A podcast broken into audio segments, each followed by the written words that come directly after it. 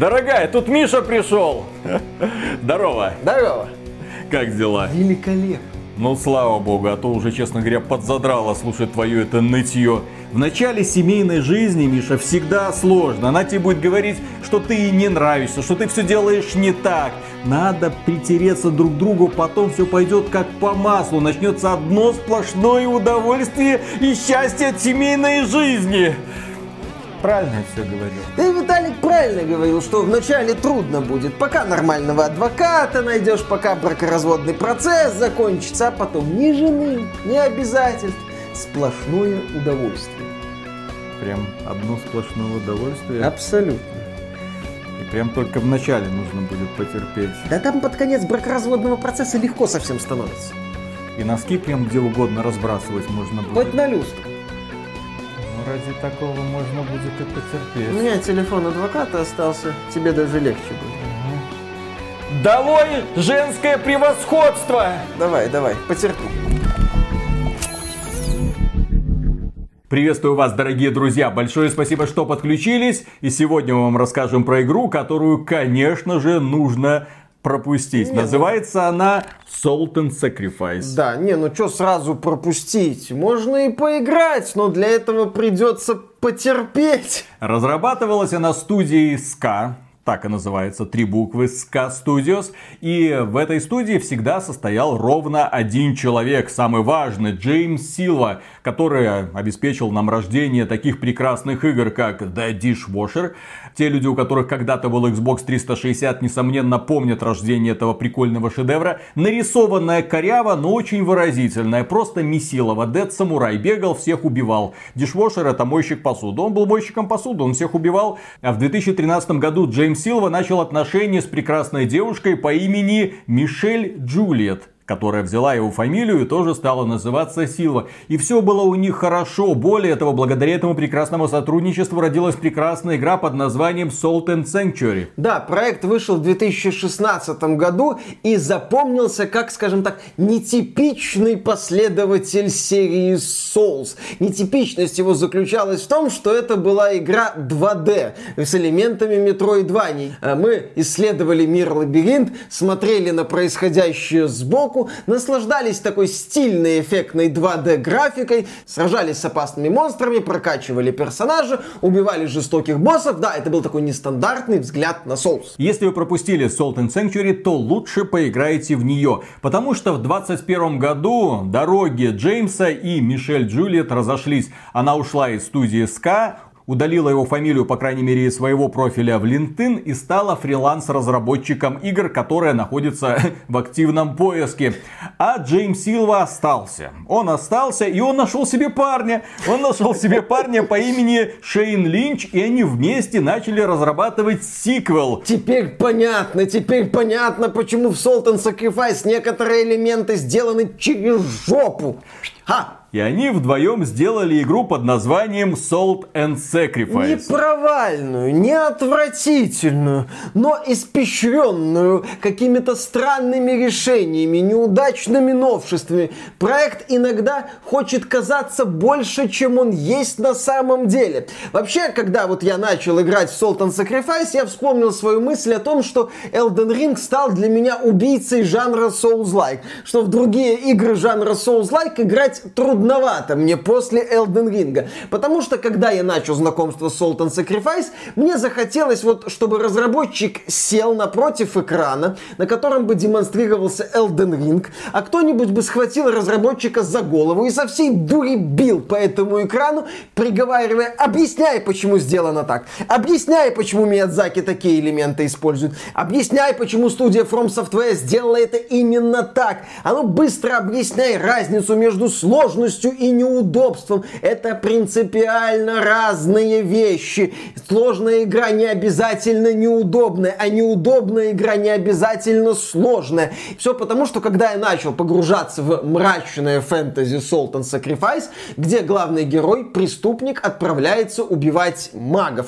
После первого убийства пробуждения на базе мы начинаем свой путь в это темное фэнтези. И я начинаю сталкиваться с вещами, которые которые вызывают у меня, ну, недоумение. Например, здесь нельзя телепортироваться между местными кострами. Все, игра говно. Да, игра говно автоматически. Я подхожу к обелиску, активирую его, думаю, ну, я, наверное, могу там перенестись к предыдущему обелиску. Нет, я могу перенестись только на базу. С базы я могу перенестись только в определенную стартовую точку локации. В игре всего 5 просторных локаций, и в каждой есть некая стартовая точка. Да, там есть срезки, это именно что локации лабиринты. С этим все хорошо, но вначале меня раздражала необходимость снова и снова бегать по одним и тем же отрезкам, чтобы дойти до нужного мне обелиска и, собственно, продолжить путь. Более того, в этой игре нельзя прокачиваться у обелисков. Ты должен телепортироваться на базу, где есть специальная точка для прокачки. То есть, если ты собрал много опыта и боишься его потерять, ты не можешь его использовать у обелиска, ты должен вернуться, прокачаться и потом, естественно, пройти часть пути, по которому ты бегал много раз. Это не система риск-награда, это система хрень неудобства. Вот прям сейчас обидно Миядзаки было. Он Демон Soul сделал, делал, делал, делал, а сейчас ты называешь это говном. Идеей. Конечно, ну потому что после Demon Souls, если кто не в курсе, Миядзаки сделал еще там, по-моему, ну чуть больше одной, кажется, игры, при создании которых, я полагаю, он задумывался о том, что есть неудобство, а есть сложность, что можно сделать сурового зверского босса, но не обязательно заставлять человека снова и снова снова и снова и снова и снова и снова и снова и снова к этому боссу бежать по долгой тропинке. Можно поставить рядом с боссом контрольную точку и любись ты с этим боссом как хочешь. Этот босс тебе будет 10 часов разрывать очко, потом наконец-то ты порвешь очко боссу один раз, получишь от этого огромное удовольствие и пойдешь дальше. У тебя не будет капать на мозг вот эта необходимость бегать по одной потом тропинке. люди во время стримов говорят, что это я, душный рукожоп. Да, они просто обо мне ничего не знают. А следующий момент, который вызвал у меня легкое непонимание, это то, что местные аптечки здесь, насколько я понял, не бесконечные. Для того, чтобы у тебя восстанавливались аптечки, благо аптечки здесь восстанавливаются у костров, ну то есть у обелисков. Хорошо, для этого на базу телепортироваться не надо, можно отдохнуть у обелиска. Так вот, для восстановления зелий используется ресурс, ну ягодки, которые ты собираешь со специальных кустиков. Господи, какое неудобство. Да. Ну все, теперь уж точно понятно, что эта игра не заслуживает и одного балла. Нет, одного балла она, ага. может быть, и заслуживает. Но вот это вот странное решение с использованием ресурса для восстановления аптечек, хотя, по-моему, уже все создатели соузлайков пришли к идее, что аптечки, их определенное количество, восстанавливается, когда ты подходишь к костру. Это нормально, это логичный элемент. Я считаю, что это должно быть индустриальным стандартом стандартам. Опять же, можно как-то перестроить систему, я не отрицаю. Но разработчики Sultan Sacrifice просто добавили ненужный костыль, который заставлял меня, потому что у меня в голове сидела вот эта мысль, что аптечки могут, наверное, закончиться. И я несколько раз откровенно гриндил вот этот ресурс, который расходуется на аптечки, чтобы когда я подойду к суровому боссу, я мог спокойно на этом боссе 5-10 раз сдохнуть и не думал о том, что мне придется отвлекаться от сражения и идти собирать этот драный ресурс ресурс для того, чтобы восстановить себе необходимое количество аптечек и продолжить дальше пытаться убить этого босса. Кстати, насчет сражений с боссами. Как я уже отмечал, судьба главного героя это охотиться на магов в этом мире. И насчет охоты. Вы в курсе, что это немножко Monster Hunt? Им надо отрубать хвосты, нет. когти, чешуйки, глаза, язык, нет, нет, рога, нет. копыта. Не-не-не-не-не-не. Здесь нет вот этой вот тупости с расчленением. Здесь разработчики все проще сделали. Ты подходишь как бы к месту активации охоты охоты на мага, а потом бегаешь за этим магом по окрестностям, а подбежал к одной точке, побил немножко мага, он телепортировался, подбежал к другой точке, попинал мага, он телепортировался, так он телепортируется несколько раз, потом он телепортируется на арену, и ты его там уже добиваешь. Зачем это надо? Я не знаю. Я, я не смог для себя найти внятного объяснения, зачем мне надо как дебилу носиться за вот этим вот магом несколько раз, чтобы его попинать, взять и чтобы потом добить его на арене. Причем в некоторых случаях я эту систему как-то так не уловил, но в некоторых случаях у меня у мага перед финальным боем не было половины жизней, А в других случаях у него не было вот совсем чуть-чуть жизни. То есть я, по сути, должен просто был отбить ему все жизни. При этом я подбегал к магу, он меня убивал, я воскресал в ближайшей точке, подбегал, чтобы снова подраться, и у него было меньше жизни при начале боя. Я не очень понял, как эта система работает. Наверное, как-то она хитро настроена, смысл этого от меня ускользнул, как и идея разработчиков превратить эту охоту на магов в какой-то кособокий 2D-шный аналог Monster Hunter. Не надо было этого делать. И, кстати, насчет не надо было этого делать и масштаба. В игре всего 21 именной маг, как они здесь называются, такие вот типа уникальные сражения. И поскольку это двухмерная игра, здесь действие происходит на плоскости, здесь все-таки не может быть той гибкости трехмерной игры, а многие сражения с магами для меня выглядели в определенный момент однотипно, потому что маг это такая здоровенная хрень, у нее есть несколько супер атак, я понимаю примерно как они работают, и этого мага добиваю с первого раза, со второго, с пятого, с десятого, с двадцатого, но при таком количестве боссов магов в такой игре я все-таки жаждал чуть большего разнообразия. Опять же, вот Миядзаки понимает. Миядзаки понимает, что когда он рисует мультики, он 2D делает, все нормально.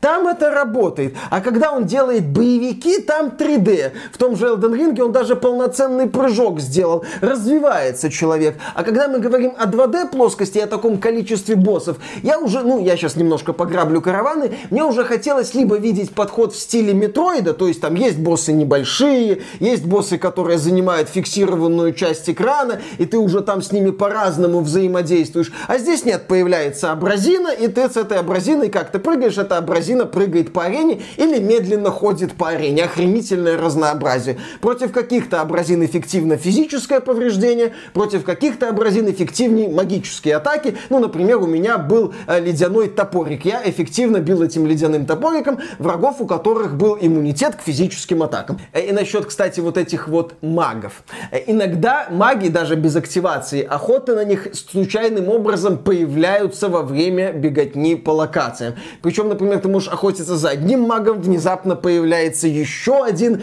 при этом эти маги могут появляться очень часто, и это портит атмосферу, портит атмосферу вот это вот одиночество, одиночество в каком-то мрачном, неизведанном мире. Возникает эффект загаженности локации, когда ты пукнуть не можешь, чтобы что-то не произошло. Когда ты только появляешься в определенной точке, о, маг появился. Потом бежишь куда-то, маг появился. Думаешь, тихо, тихо, тихо, тихо. Я хочу погрузиться вот в эту мрачную атмосферу жестокого мира. Чем мне нравятся соузлайки. Чтобы игра постоянно не дергала меня за плечо. Посмотри, тут вот один маг есть, вот еще есть, вот это еще есть. Меня это раздражало. Миша, такая игра-то о чем? Как и любой соузлайк. То есть ты бегаешь по лабиринтам, прокачиваешься, там, набирая какие-то очки опыта. Ну, соль. Прокачиваешься, естественно, да, возвращаясь на базу, да, поднимаешь свои характеристики на единичку, на две, возвращаешься, ищешь, не знаю, там, обмундирование, топоры, мечи, прокачиваешь топоры и мечи и убиваешь магов. Или обычных боссов. Здесь есть маги, на которых ты охотишься, и, скажем так, стандартные боссы, которые существуют в определенных местах. Ты к ним подходишь и сражаешься. А что касается мира, сюжета, истории, интересно исследовать, насколько мир разнообразен. Вот я здесь подхожу к важной составляющей своего обзора, что да, игра-то по сути хорошая. Внезапно. Да, что игра, которая мне больше понравилась, чем не понравилась. Но, к сожалению, для, прежде чем мне игра понравилась, мне пришлось просидеть неопределенное количество времени в режиме белоруса, а именно терпеть вот эти странные решения и привыкать к ним. Привыкать к тому, что я буду снова и снова бегать по локациям, поскольку здесь нет удобной системы быстрого перемещения. Привыкать к тому, что я буду бежать к этим вот кустикам с ягодками, которые используются для создания аптечек, как к родным. И иногда целенаправленно умирать, чтобы побольше собрать этих ягодок, поскольку кустики, к счастью, перезаряжаются после смерти героя. То есть вот это я буду использовать. Привыкать к тому, что когда я начинаю сражение с магом, да, мне придется за ним побегать. Привыкать к тому, что в процессе охоты на мага я не могу вернуться на базу, чтобы прокачаться. Соответственно, мне нужно либо возвращаться на базу и потом начинать охоту заново, либо рисковать потерять опыт. Здесь, кстати, вот эта система риск-награды начинает более-менее работать. Меня бесило пару раз, что я не могу вернуться, чтобы потратить опыт, ну или там потратить приходится время, чтобы перезарядить потом охоту. То есть вот к этим вещам мне приходилось привыкать. И когда я выдохнул, когда я привык... Все-таки Беларусь. Да, ну, наполовину, но тем не менее, да, белорус. Хорошо, я вот к этому как-то привык, я как-то принял вот эти правила игры, я принял вот это вот странное решение по магам, я принял, принял, принял, и да, я в целом начал-то получать от игры удовольствие. Надо было так принимать. Да, потому что здесь неплохо проработанные локации, лабиринты со срезками, с переходами, с открытиями. Да, здесь пять локаций, они разные. Да, они не бог весть какие, но тем не менее там мрачная деревня, пустыня с руинами, болото, ну куда ж без этого. Желтенькая, зелененькая, красненькая. Да, да, да, да, да. Там странные подземелья, руины. Здесь хорошее разнообразие рядовых противников. Когда я приходил в новую локацию, я там встречал какого-то монстра, я понимал, что этот монстр умрет с двух-трех ударов, но я с опаской к нему подходил. Да, разработчики не испортили какие-то важные базовые элементы Souls-like. Это исследование мрачного мира, это удовольствие от прокачки, это большое количество разнообразных элементов брони, оружия. Список этих элементов пополняется после убийства магов. Здесь, скажем так, стандартная по меркам Souls, но вполне себе гибкая прокачка, где ты можешь страдать либо крутого воина, либо мага, либо что-то среднее. Поначалу система прокачки, представляющая собой такую паутину под Pass of Exile, выбивает из колеи, ты такой, куда идти, как прокачаться, там вот это, вот это. Но, опять же, к этому быстро привыкаешь, начинаешь прокачиваться, создаешь себе какого-то персонажа, дуболома. Ой, как будто ты других создаешь. Естественно, я создал дуболома в тяжелой броне, как я люблю. Ну, можно создать мага. можно- Diversity, Миша, diversity. Я тебе миллиард раз Когда говорил. тебе уже, блин, наконец-то в голову придет создать кого-нибудь другого. Я не люблю в такие игры играть другими персонажами. В таких играх я всегда создаю максимально прямолинейного дуболома в тяжелой броне. Мне это Так других игр не выпускают. Вот и замечательно, мне нравится создавать дуболома в тяжелой броне. Если бы в этой игре можно было создать персонажа, который бы решал проблемы языком, я бы его создал, но я не мог этого сделать. Это боевая игра про прокачку, поэтому я создал дуболома. Мне нравится создавать таких вот дуболомов. Здесь можно создать либо там ловкача, либо мага. Здесь виден простор по созданию персонажей. Здесь в плане diversity прокачки все очень и очень неплохо, по крайней мере, как я это вижу. Это касается и списка брони, это касается списка оружия, это касается списка каких-то дополнительных бонусов. Это все неплохо. Мне понравилось побеждать боссов. Да, когда ты встречаешься с этими боссами, они тебя могут бесить мощными атаками, которые накрывают практически всю арену. Тебе может не хватать третьего измерения, тебе кажется, что некуда убежать от этой атаки. Потом ты понимаешь, как от нее убежать, находишь какие-то ключики, начинаешь эксплуатировать уже особенности 2D арены, у тебя это получается, ты сносишь этого босса и довольный идешь дальше. Ты идешь в следующую локацию, чтобы найти какие-то секреты, прокачать вместимость эстусов.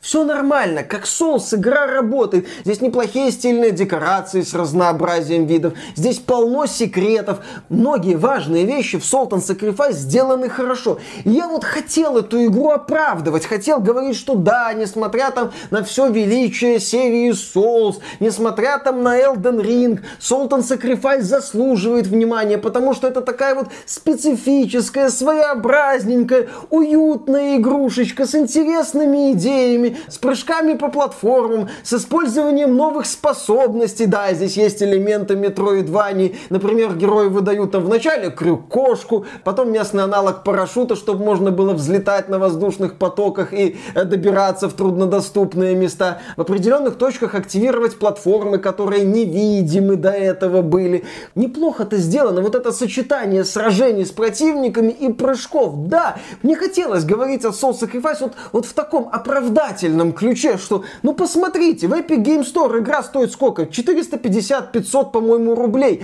Как минимум на ПК. Внимание заслуживает. Да, в ней нет русской локализации. Как так-то? Это, конечно, обидно. Это минус, такой вот серьезный минус. С другой стороны, в ней есть кооператив. Если у вас есть друг, вы можете можете там скооперироваться с помощью местной не самой сложной системы кодов. Кстати, даже, по-моему, проще, чем в Elden Ring, восхитительно. Ну, сама игра проще. То есть вот это я об этом хотел говорить. Но вместо этого я должен делать такие вот серьезные оговорки, что когда ты погружаешься в мир... Типичный белорус. Одно сплошное нытье. Тебе вроде хорошую игру дали, а ты вместо того, чтобы наслаждаться, все жалуешься и жалуешься. Здесь тебе телепортироваться нельзя, там для прокачки нужно на базу возвращаться. В Европу больше не съездить, газорубль растет, что дурной. Долларов в обменниках нет, блин, санкции какие-то постоянные, хотя белорусам уже не привыкать. Вот в том все тебе не так. Да, все мне Ты живешь так. в лучшей стране на планете, да, блин, и дали... жалуешься, и жалуешься, и жалуешься. Нахера тебе это Европа, блин, объясни мне. Конечно, нахрена мне эти удобства, нахрена мне этот Миядзаки? Его игра стоит дорого. Sultan Sacrifice хоть и только в Epic Game Store, что, кстати, сейчас вполне себе удобно, но стоит куда дешевле. Но там ипотека сколько процентов? 2 процента годовых, а у нас 16. Естественно по сурьезу, так сказать. И вот в Salt and Sacrifice разработчикам бы некоторые вещи надо было сделать, ну, традиционней. Не пытаться вот эти вот черные ходы какие-то использовать, не пытаться заходить к стандартным вещам с нестандартной стороны. Проще сделать, не, не, не проще, неправильно, удобнее сделать. Это бы улучшило мое восприятие игры. Это значительно бы улучшило первое впечатление от Salt and Sacrifice, а первое первое впечатление имеет очень и очень важное значение. Это бы убрало из моей головы неприятные мысли о том, что я там должен думать о том, о том, о том, вместо того, чтобы просто наслаждаться атмосферой и с такой вот приятной опаской идти к очередному боссу. Это бы убрало из моей задницы вот эти вот иголки, которые мне мешали играть и которые мне портили впечатление. Иногда стандарт лучше, чем неправильный не стандарт. Стабильность важна, стабильность. Конечно, стабильность есть вот смотришь на старших товарищей, делаешь как они, и все у тебя будет хорошо. Делаешь 2D Souls-like, делай 2D Souls-like. Не делай 2D Souls-like и 2D Monster Hunter. Не надо вот это вот скрещивать. Не работает. Вот и в Salt and Sacrifice это не работает. И мне обидно за то, что я вынужден делать такое огромное количество оговорок. Потому что я не знаю о каком-то большом количестве таких 2D Souls-лайков. Идеи в Salt and Sacrifice прикольные. Потому что сам подход 2D Souls Souls-like классный. Но, но, но, но, но, но, но, как правильно заметил Виталик, ною, блин, как Беларусь.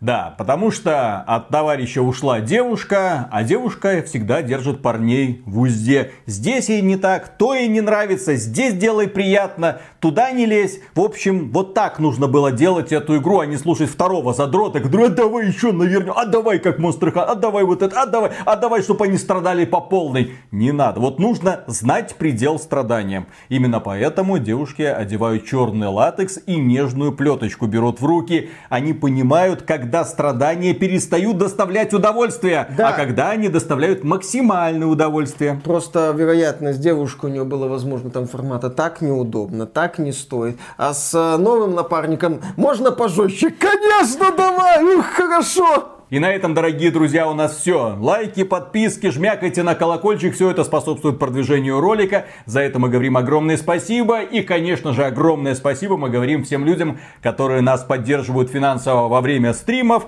И те, которые становятся спонсорами или на ютубе, или через проект Спонсору. Ребята, вы молодцы, а мы дальше продолжаем работать. Интересно, а Джеймс Силва, он русский? Почему? Ну, ска студиос. Ска.